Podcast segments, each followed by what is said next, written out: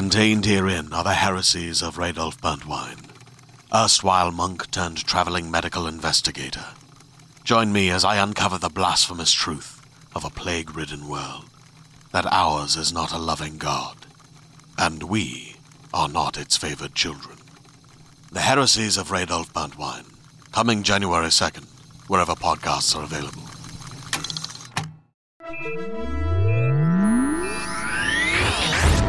Lightspeed. Hello there, and welcome to the Lightspeed Magazine Story Podcast. I'm your host, Jack Kincaid. The stories are produced by Skyboat Road Company Incorporated, which is spearheaded by Audie and Grammy award-winning narrator Stefan Rudnicki, and in association with Rajan Khanna. Our next offering for the February issue is The Herons of Mer de l'Ouest by M. Bernardo. The story is read for you by Adam Paul. M. Bernardo's short stories appear in such magazines as Asimov Science Fiction, Beneath Ceaseless Skies, Shimmer, Stupifying Stories, and others. He is also the co-editor of This Is How You Die, a science fiction anthology coming from Grand Central Publishing in July of two thousand thirteen. He lives in Cleveland, Ohio, but people everywhere can find him online at m bernardo dot com. And that does it for this week's intro. So without further ado, let's make the jump to Lightspeed.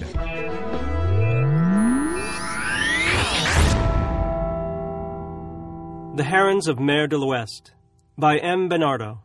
Read by Adam Paul. November seventeen sixty-one. A loon called this morning, loud and clear in the cold hours before dawn, but it was not that which woke me from my sleep. As I opened my eyes, the bay and the beach were wrapped in heavy blackness, invisible clouds shutting out any hint of starlight above. For a moment I lay in my lean-to, breathing heavily under the shaggy bison-skin blanket. The back of my neck still tingled with the touch that had woken me, light and soft like the caress of my wife when she wanted me to put more logs on the grate. But she has been gone these two years, and in that time there has been no other. I'm alone here, and have been for months. Out on the water, the loon called again, her high, mournful keening sounding like the weary howl of a lost wolf. I had thought the loons had all flown already, south to warmer climes. For here it grows colder every day, and soon winter will pin me to this chilly beach. I do not know the exact date today, for I have not kept careful count, but it must be November by now. Neither do I know precisely where I am, save that I am far beyond any claims of Nouvelle France, over the stabbing peaks of the Montagne de Pierre Brillante in the watershed of some west-flowing Missouri of Nueva California, which I take to be the Rio Santa Buenaventura that the Spaniards have long sought. I call this wide expanse of water Baye des Cedres, but it may yet prove an interior sea. If I do find an outlet, it will not be until spring.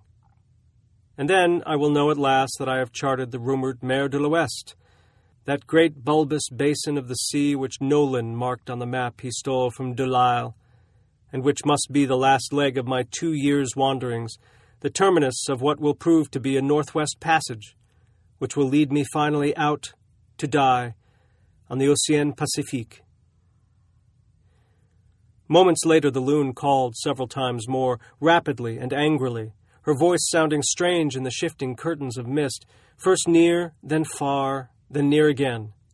I have never heard a loon cry with such alarm, save once when my canoe chanced to separate a mother from her young, so I peered from my lean-to out into the biting air of the night, watching for intruders. There was nothing save the dim white tops of the low waves as they rolled in from darkness and obscurity, wave after wave lapping in regular beats, just as it has always done in all the months I have stopped on this beach. But then there was something else. On the tip of a prominence to the west of my camp, something moved. At first it was barely visible through the screen of trees that crowded the spit, but soon it had rounded the point into open view and was sliding down the near side toward me, following the contour of the beach where it met the waves. I could see it clearly enough now, but still it had no form or shape. It was simply a glow, simply the glitter of the sand and the mist where some light or energy passed, bright and eerie enough to raise the hairs on my neck as I watched. On and on the patch of light crept along, cold and quiet, rapidly spilling across the flat beach and up toward the tree line above, until even the sand at the opening of my lean-to began to glitter, a mere arm's length away. Then, with swift suddenness, a sharp ray of light pierced my eyes from the inky bosom of the bay, dazzling and half-blinding me. Dark again, the sharp ray gone, but its echoes still blotting out everything in the darkness. I could not be sure of what I saw, could not be sure of the long, black shape that seemed to pass in the water below my lean-to, trailing close after the light. But my ears were not dazzled, and plainly I heard the faint dribble of water as a paddle broke the surface of the water. Then the creak of a bowstring, and the soft, slow hiss of a hunter who spies his prey. The light had moved some distance down the beach and had caught the yellow-green of a deer's eyes. There it hung as the animal stood transfixed to the spot, a silhouette in black shadows and red fur above the still glittering sand. Then something dark and thin shot through the light, and the animal staggered suddenly as if struck by a blow. Foundering to its knees, it disintegrated into thrashing hooves and arching neck. Splashes followed, and something dragged the dying deer out of the lantern glow toward the bay. For I understood everything now. The light was a lantern on a canoe, shined by hunters to dazzle deer and wapiti that strayed close to the shore. For an instant only I saw the hunter himself as he bent over the stiffening legs of the deer. A black shadow hunched and distorted in the dim yellow glow, but the shape plainly, incongruously visible all the same. And as I watched, I knew. Whatever it was, it was not a man. Instead, my eye followed the lines of the shape, and clearly I saw the head and neck and wings of an enormous prowling heron, seven feet tall at least, towering over the carcass of the deer amidst the flickering lamplight and glaring down the beach, head and eyes leveled coolly in my direction. Then the deer was pulled away into the water, and the lantern blinked out, and all was dark again.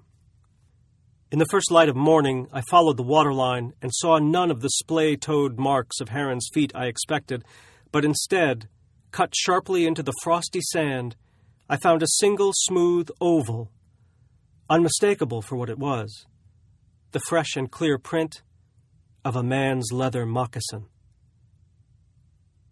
December seventeen sixty-one. If my reckoning is true, and December has now come, then it is now the second winter since I shook the wretched dust of Lac Superior, the canting voyagers, and the Compagnie de la Baie d'Hudson, all from the soles of my feet. For had I not come back from laying the company's traplines to find my wife, a Salteau Chippewa, fled into the forest with my infant son? Did I not follow her along the trail that led to her father's village among the Anishinaabeg until I found her bones strewn among underbrush, where wolves and worse had thrown them? But enough. That memory does not bring her back. And here, though I have fled far enough from the lying tongues of men, I fear I may have found things even more damned instead. I made the discovery as I entered a wide clearing, at least two hundred yards across, empty of all trees except a sparse collection of ancient, thick-trunked oaks. A carpet of dead brown ferns as high as my knees covered the ground below. Dried leaves bowed under the light falling of snow that dusted them. The place was charming in its way, or at least different from the endless woods of wrinkled red cedars and lichen-spotted hemlocks that otherwise ringed the bay. Rattling my snares loosely in my hand, I crossed, eyes alert for the million little disturbances that mark the trails of hares, of foxes, of mink. But only ten yards across, my foot kicked something under the ferns, and it rolled end over end to stop among the roots of an oak.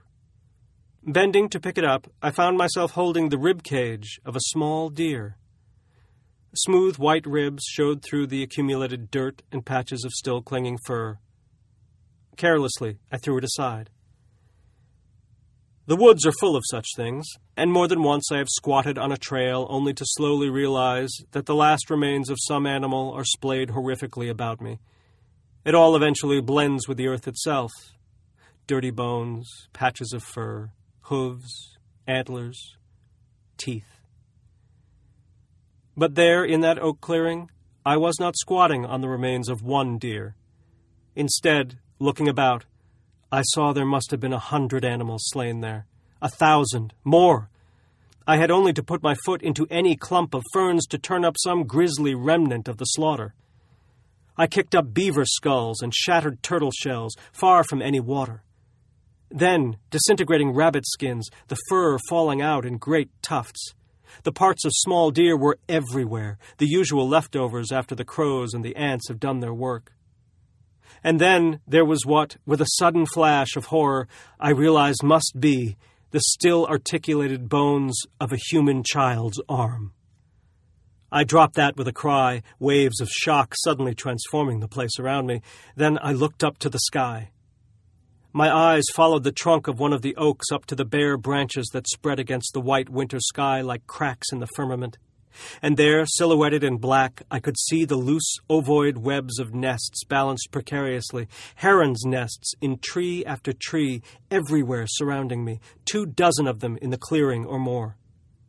But the nests were wrong. They were large, much too large by an inconceivable factor. Where there should have been four or five in each tree, only one or two seemed to fit. By now, all charm had drained from the clearing. It felt instead like some ceremonial place, with the litter of sacrifices strewn about my ankles. No living bird could have built those nests. They must be the handiwork of depraved men. I loosened my rifle and unscrewed my powder horn, but nothing stirred in the woods around me. There was no sign of men. Then I saw, at the base of an oak, a huge contorted shape. It was a feathered neck, as thick as my own upper arm, curving up from a crushed riot of feathers and then back down to earth again, where lay the terrible head, the long, slashing beak, the hollowed and rotten eye sockets, the obscene bulge of its gullet. Shivering, I stepped closer, but the bubble of the nightmare refused to burst. With trembling hand, I plucked a feather from the wreckage. It extended the length of my forearm and longer, and this was a baby, some fledgling that had fallen from its nest above before it was able to fly. I stepped back and looked again from tree to tree, then at the remains of the dead animals around me. Instinctively, I crossed myself, but the evil-feeling chill only deepened. February seventeen sixty-two.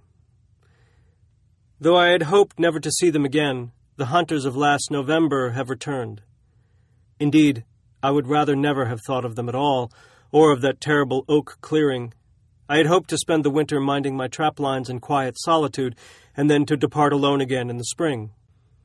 It is February now, I think, not yet spring, and in the past months even I could not escape noticing what I know is wrong about these woods. It is nothing definitive, and all easily ignored by a pig-headed man who wants to be blind. But there is the profound emptiness and quietness, the absence of so many smaller game animals, and the strange scratchings on stumps that I know are not the work of bears or cougars. Having seen all that, it should have been no surprise to me that the hunters would return. They came by canoe, and my first sight of them was out amid the mist of the bay. That same great heron shape, head cocked in hunting stance, standing terribly in the prow of the canoe as it silently glided past the tip of the prominence in the golden glow of sunset, and the unnatural size again, man-sized, or more. My heart turned to ice, but still I looked, and I saw the canoe was paddled by four other figures, apparently herons themselves. It was in looking at those four who moved so much like men that finally the illusion was broken, and I saw that the heron was not any real heron at all, but rather a man in monstrous bird dress, worn for God knew what reason. How long had it been before today since I had seen another man? Six months at least. But for two full years now I have avoided all as much as possible. That I knew now I had to deal with humans and not some monstrous birds was not, to me, much of an assurance or improvement. If my rifle had been at my hand and charged, I would have shot over their heads at once. But it was in my lean-to, and I sat on a stony hillock above my camp. All I could do is watch as the canoe came to rest against my beach, and the man in the bow leaped nimbly out. The intruder called up to me, his voice sounding strange after so many months of hearing no talk. He spoke some jargon unknown to me, very different from the Indian languages of Haute Louisiane. Grudgingly, I called back in Spanish, French, and Chippewa. I tried fragments of other languages I had learned, but by the time we stood face to face at the foot of the hillock, it was clear we could not understand each other. My relief at this remains immeasurable. Night has fallen, and the canoe has departed, but the man is with me still. Despite all my signs of indifference and even unfriendliness, he insisted on teaching me his name, which is seemingly Olokolt, and then in interrogating me by signs. At first I merely ignored him, and instead stole glances at his strange costume. I am no longer surprised that I was deceived by the night hunters into thinking they were not men, for even in daylight the illusion is very convincing. These men wear gray tunics and cover their arms and faces with streaks of silver mud. They carry heavy capes that they can throw into a remarkable semblance of wings and affix long wooden carved herons' heads to their own shaved skulls. But more than all this, these heron men also have a curious way of standing that causes them to disappear almost entirely into their costumes. As soon as they strike the correct pose, the human melts away, and the monstrous avian appears. With this evidence before my eyes, I wonder now if the creature I thought I saw in the oak clearing was not really some such fabrication as well. Tomorrow, it seems, I will have a chance to find out, for Olokolt insists on my accompanying him to that cursed place, or so at least have I gathered from his signs.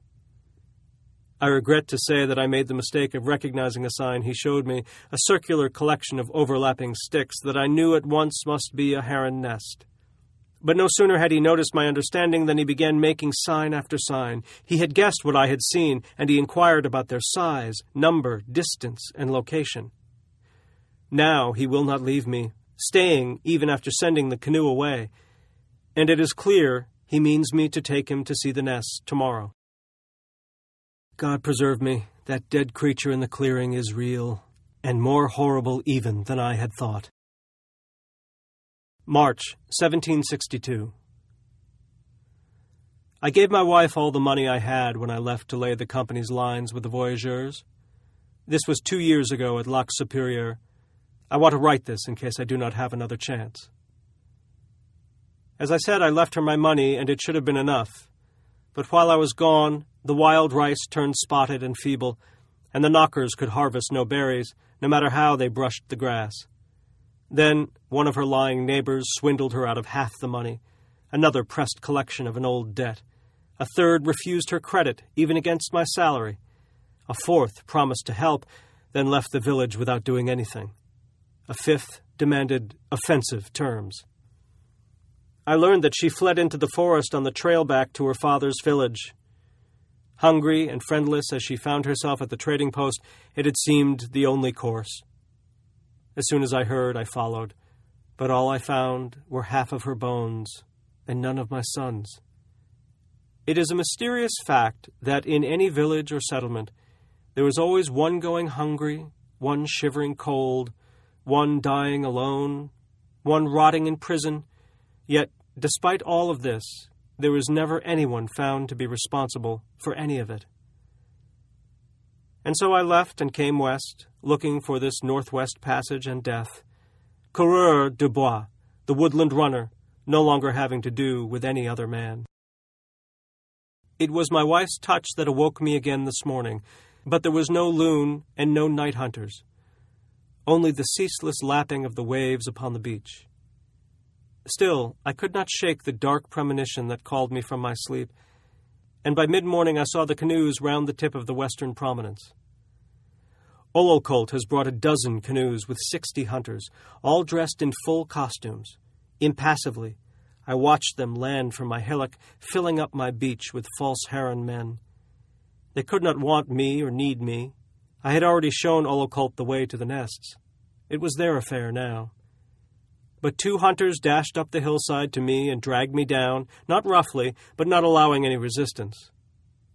Olokolt threw a tunic and a wooden heron head on the ground before me and insisted by sign that I dress. He is young, or so he seems, but he is not a man to be defied.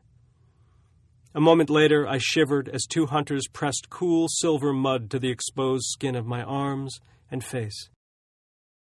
The ancient oak grove is as dark and baleful as I remember. Later in the year, the branches will fill with leaves, hiding the cursed nests from view, but for now they hang heavily above, large and thick enough almost to cast shadows on the clearing floor in the cold spring afternoon. The march has taken almost half the day, but Olokolt gives little time to rest, just enough to scribble these few words, and already he is striding actively about, dispatching his men in parties of two or three among the trees. Just as quickly, they begin to climb, ascending the thick trunks with dizzying speed. He has assigned me a tree as well, the same apparently as Olokolt himself intends to climb. I have no choice. I will be forced up. The oaks on every side of me are already full of warriors armed to the teeth with bows, axes, spears, and cudgels. If I were to resist or flee, it would be the work of a moment to cut me down, a thicket of arrows sprouting from my back. All around me, squirrels fling themselves wildly out of branches, fleeing from the climbing warriors, but otherwise the woods are eerily calm. Even the breeze has died in the air, and the ceremonial feeling has returned to the place. I cannot help but feel that something awful is about to follow. The climbing was quicker than I expected, but still I found it difficult and was soon outpaced by Olokolt. Long before the other warriors had found perches high in the swaying branches near the massive nests, their legs wrapped around slim, springy limbs as they fussed with the weapons they had brought and traded low words with each other. Even so, I felt no special need to hurry myself, and I lingered several yards below the top. Above, Olokolt gestured impatiently from near the top. As I looked up for my next handhold, my foot suddenly slipped. Instinctively, I clung to the tree, the bark smell thick in my face as I scrabbled over the abyss, feet fighting for purchase. But no sooner had I fixed my place securely again than I felt a shift in the air. Looking around, I saw that the others had all braced their positions and were fitting arrows to their bowstrings. My heart sank. Was this to be it? Here, helpless in a tree, was I to be shot down, never even to learn what it all meant? Even as I had climbed, I had suspected the whole horror of those woods, the clearing, the dead animals, the nests, must be some human evil, and I felt like a fool that I had not fought them at once, even if it had meant death. But I was wrong. Olokolt called low and pointed to the south, and then I saw. The fading afternoon sky was dotted by great, terrible shapes, skimming the tops of the distant cedars, but gaining altitude with every second. I knew at once what they were, although they were still little more than spots above the canopy. They were herons, and they were huge, and they were real. As the birds closed the distance, they began to take form. Their folded necks, long bills, triangular wings, and elegant trailing legs. I tried to count them as they approached, flying in a loose formation, a huge specimen leading the way. Twenty, twenty-five, at least thirty great birds bore down over the tops of the trees toward the nests where we now clung. At some silent signal, every bow in those treetops bent and released, and a cloud of arrows rose into the sky. Few found their marks, and the ones that did only caused the birds to falter, not to fall. It was in watching the arrows descend upon the advancing flock that I at last saw the birds' true size. They were unbelievable creatures, wings eighteen feet across or more. It was all I could do to keep from trembling.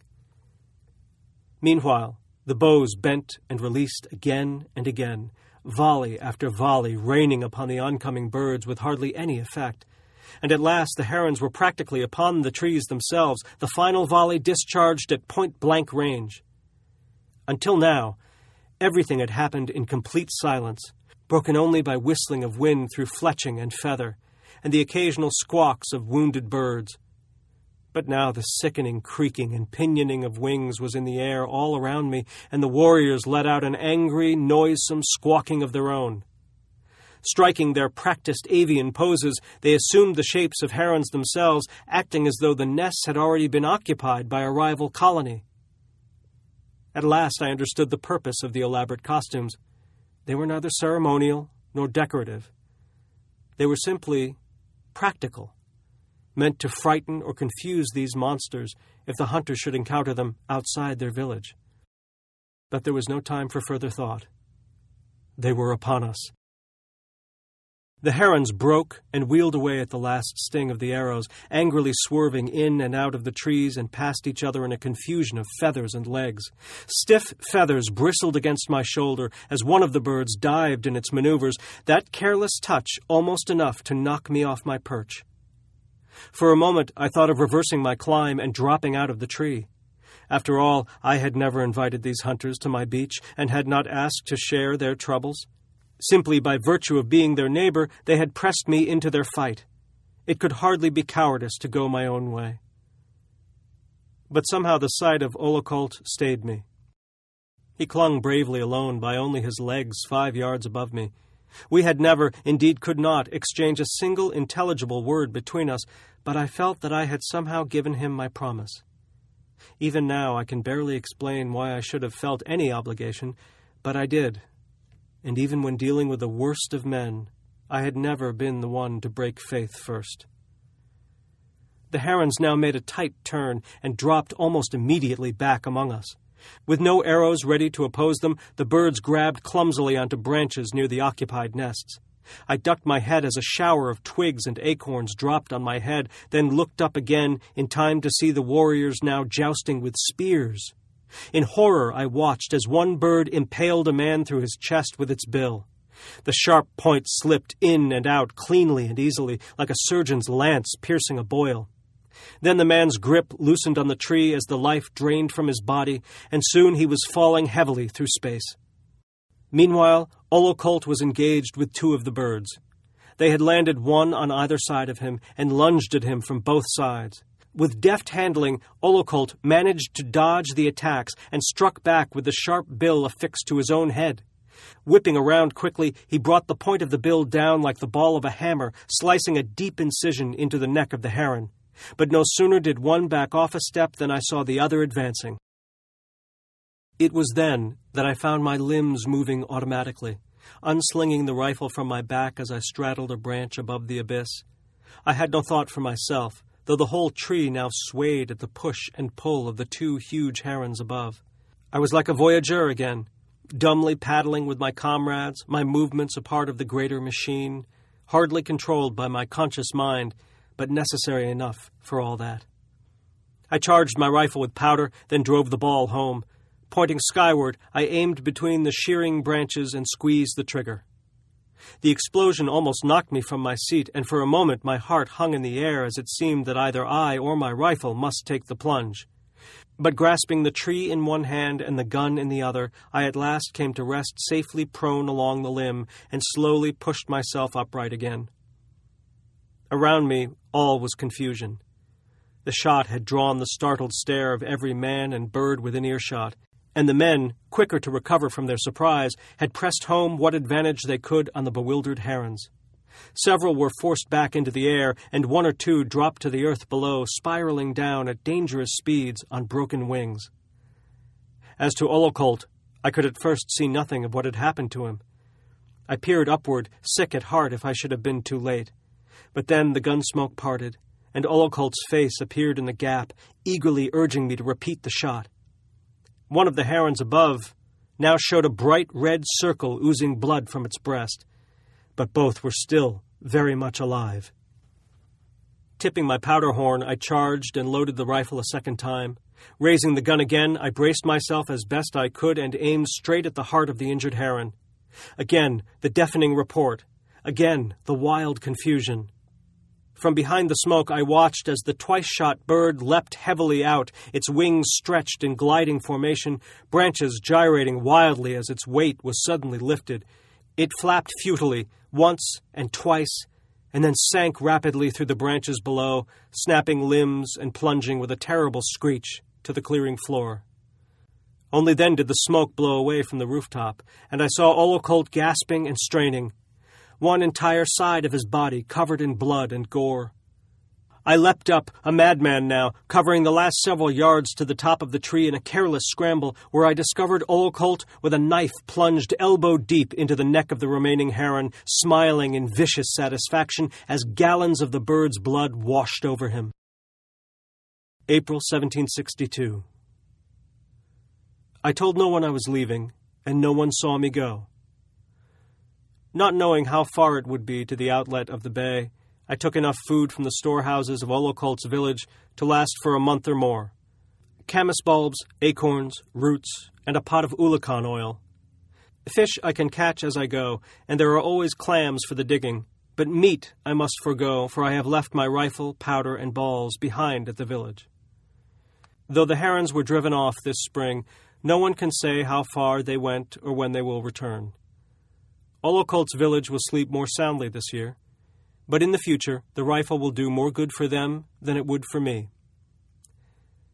From here, I will follow the coastline west and scout the outlet to the Océan Pacifique. After that, what more is there to do? For the third time, I woke at what seemed to be the touch of my wife. It was dawn, the stars fading fast from the steel blue sky. It was my first morning alone, the first since that battle with the herons that I had not risen to the sound of children laughing and women singing or the smell of roasting vegetables in the fires. I sighed softly, but then the feather touch came again. I rolled over and swatted my neck and found Olokolt squatting next to me, laughing as he brushed my cheek with the fletching of the arrow he held. "Armistead," he said to me, calling me by name. "Olokolt," I replied, grinning in spite of myself. He had seen the rifle I had left in the storehouse, and he had seen that my canoe was gone. All night he had tracked me alone by lantern light, only to find my canoe overturned on this beach as the sun began to rise. Even if we spoke the same language, I am not sure how I could have told him that I did not belong in the village, his or any other. Much as I had grown to accept the company of the people there, I could not remain among the cooking pots, the hearth fires, the raising of children, the talk of politics, the annoyances, the bickering, the reconciliations, the thefts, the gossip. In short, among the daily struggle and strife and joy of men and women living close to one another. So I gave no explanation, and Olokolt asked for none. Instead, he placed a fine bow and twenty long arrows into my canoe, clasped my hand warmly in his for the last time, and left me alone to finish my journey. June seventeen sixty-two. When I found the outlet at last, after following hundreds of miles of westing coastline, I was surprised to see that I hesitated. To be sure, it was no easy road to the Pacific. It was, in fact, a tumultuous, rock-strewn channel, too narrow for the torrent of water that dropped through it on the way to the ocean. Mountains towered on either side of the opening, and the water rushed through in a terrible, roaring frenzy, twisted and corded into streams of white foam and framed by dancing jets and spray that leapt up toward the sky. A more exhilarating ending I could not have asked for, but I paused a long while on the brink of the maelstrom. The channel was certain death, but it was the only way to finish the Northwest Passage I had begun. I knew that if I paddled but a little ways further, I would find myself pulled inexorably and finally down into the rapids until, some hours later, my body would wash out in the surf of the Pacific along with the fragments of my canoe. All that was true. But then, why did I still hesitate? Later that evening, as I sat in my camp, still within earshot of the torrent, I took up Olokolt's bow and inspected it closely for the first time. I had never used such a thing and had preferred to live on fish or clams for the past months, but as I turned the bow in my hands, a deer wandered dumbly across the beach, not fifty feet from me. Almost without thinking, I drew an arrow from the quiver. The deer turned to look at me, a young buck, brazen and strong. He barely flinched as I rose and slotted the arrow's nock against the string. The bow's grip was warm, the arrow fletching light against my face. And the arrow, when it flew, was true.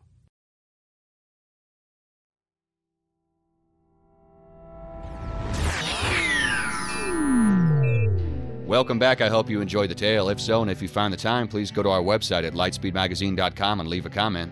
Just click on fiction, find this story, and then leave a comment there.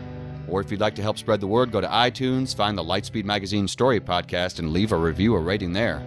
And if you haven't already subscribed to Lightspeed Magazine, please take a moment to consider it and check out our many options at lightspeed magazine dot com slash subscribe. We also hope you'll check out Lightspeed Year One, a collection of audio stories from this podcast's first Hugo-nominated year. Look for it at audible dot com. And that's all for now. Thanks for listening. Cheers from all of us at Lightspeed Magazine. Lightspeed.